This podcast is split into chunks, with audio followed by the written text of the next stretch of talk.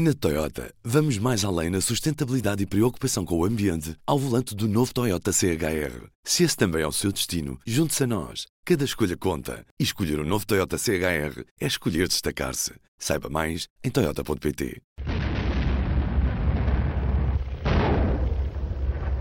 The weather was none too good, but the little ships plugged on manfully to the beaches, bringing enormous support in manpower and weapons, and bringing also the mechanical needs of our Army and Air Force the means to build our first airfields in France since 1940. O desembarque na Normandia, ou seja, aquilo que ficou conhecido pelo dia D, portanto foi a maior invasão por mar da história, foram 160 mil tropas que cruzaram o Canal da Mancha só nesse primeiro dia. Ora viva, eu sou o Ruben Martins e antes de tudo, 75 anos do dia D. Nos seus ouvidos, António Rodrigues, jornalista da Secção Mundo. Ao todo, até o final de junho, foram 875 mil soldados que cruzaram uh, o canal. Soldados do Império Britânico, dos Estados Unidos, Canadá, Austrália, Checoslováquia, da França Livre, que era o exército do General de Gaulle que estava exilado em Londres, uh, da Noruega e da Polónia. Todos eles contribuíram para esse esforço de combater os alemães. E entraram numa França que estava na altura ocupada pelos nazis. Exatamente. E foi importante esta invasão porque foi exatamente o começo do fim uh, do Terceiro Reich. A partir daqui, os alemães só recuaram. Eles estavam habituados a vitórias, ou seja, habituados à invasão. Começaram por uh, ocupar a Polónia, depois ocuparam a França, assim sucessivamente. Ou seja, aquilo que era uh, uma conquista da Europa, planeando já a conquista também do Reino Unido, a partir daqui tornou-se exatamente o princípio do fim uh, da derrota do, do Terceiro Reich e de, de, da queda de Adolf Hitler. Aquilo que mudou o decurso da guerra acabou por não correr tão bem ou como os, como os aliados previram. Ou seja, toda esta operação foi montada, foi uma operação gigantesca que começou a ser montada em 1943, com todos os seus aspectos subpesados, ou seja, arrasaram-se quase todas as estações uh, de radar dos alemães antes da invasão, houve uh, uma, uma garantia de que havia uma supremacia aérea para permitir que as tropas desembarcassem mais protegidas, houve uma barragem de bombardeamentos antes do desembarque das tropas, de maneira a conseguir abrir brechas para que os soldados pudessem entrar. Ou seja, tudo foi pensado ao pormenor, mesmo em termos das condições climatéricas, ou seja, as condições climatéricas foram previstas para ter as condições ideais, ou seja, lua cheia, eh, o desembarque entre marés, ou seja, não estar uma maré baixa nem estar a maré alta, portanto, entre marés. Mesmo assim, os ventos fortes que se faziam sentir arrastaram as barcaças de desembarque para muitos, muitos metros longe daquilo, uh, do sítio onde deveriam desembarcar. Uh, as tais cinco, cinco praias da Normandia que tinham nomes de código. Utah, Omaha, que são as mais conhecidas, os filmes quase todos falam delas, mas também há Gold, Juno e Sword, portanto eram cinco praias. E, e ao, ao, ao afastar essas barcaças, os homens, quando desembarcaram, tiveram que suportaram um fogo intenso das baterias aéreas uh, uh, dos alemães nas, nas praias, nas colinas, nos penhascos que dominavam as praias. E com isso tudo, no primeiro dia, os aliados não cumpriram nenhum dos objetivos que tinham, que tinham previsto alcançar nesse primeiro dia. Portanto, é curioso que um primeiro dia que começa muito mal, ou seja, que começa com muitas baixas, nesse primeiro dia morreram 10 mil homens, que é muito aquelas tentativas de conquista de, de pontos-chave como o Ponte do Oc, que é um promontório de 30, de 30 metros onde os alemães tinham colocado uh, baterias aéreas e tudo mais e que dominava a praia. E, portanto, que, havia, que os soldados tiveram que conquistar subindo por cordas e, e, e subindo pela, pela escarpa para conseguirem lá chegar. Um dia que começa mal acaba por ser o primeiro dia do, do, do, do da, do resgate da Europa e do resgate da guerra. Este ano celebramos os 75 anos desta data, também um contexto especial, visto que muitos dos veteranos que nestes dias assistem às comemorações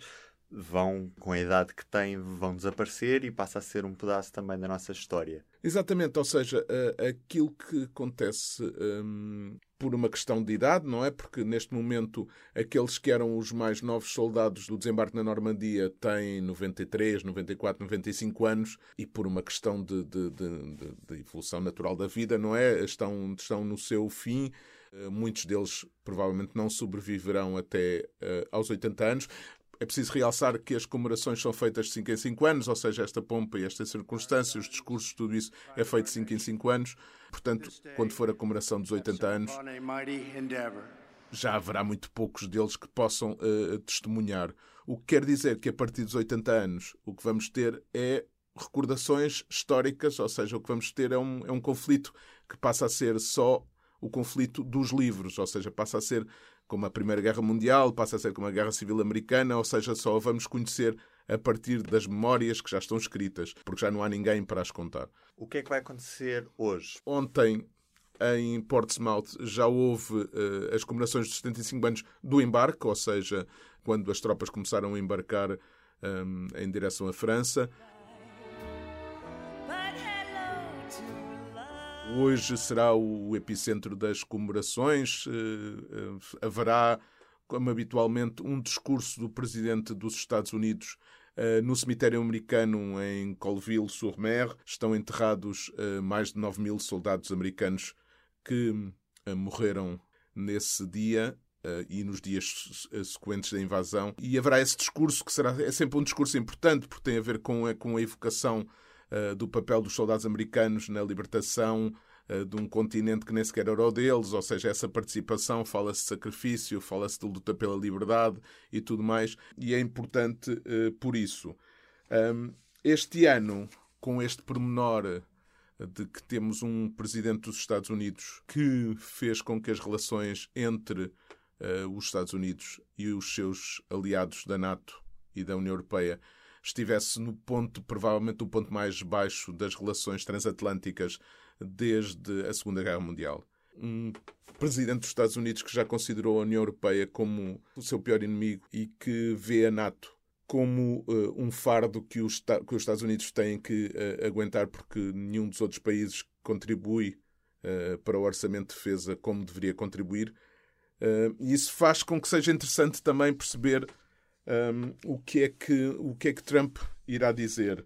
Teme-se que possa dizer alguma coisa que hum, afeta ainda mais as relações. Uh, mas há uma coisa importante. Esse, se há cinco anos, no discurso de Barack Obama, a evocação do desembarque na Normandia e, e, tudo isso, e a Segunda Guerra Mundial, quando se falava de que não vamos repetir mais isto, não va... ou seja, isto é, uma, é, um exemplo do que, do que aconteceu e, portanto, nós não queremos isto uh, outra vez. Eh, a ideia de uma guerra à escala global ou de uma guerra, pelo menos continental, estava afastada da cabeça de todas as pessoas.